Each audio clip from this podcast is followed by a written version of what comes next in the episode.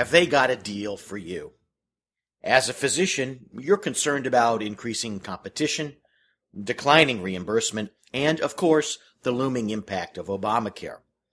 So you've been thinking, as have many, many of your colleagues, that it's time to give up independent practice, whether truly solo practice or as a member of a group.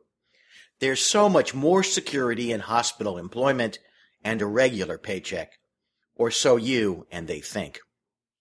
But what security is there really in an agreement with a one or two year term?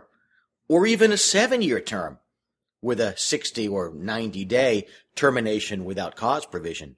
There is none. Across the country, employees in many industries are just days away from a layoff or a termination.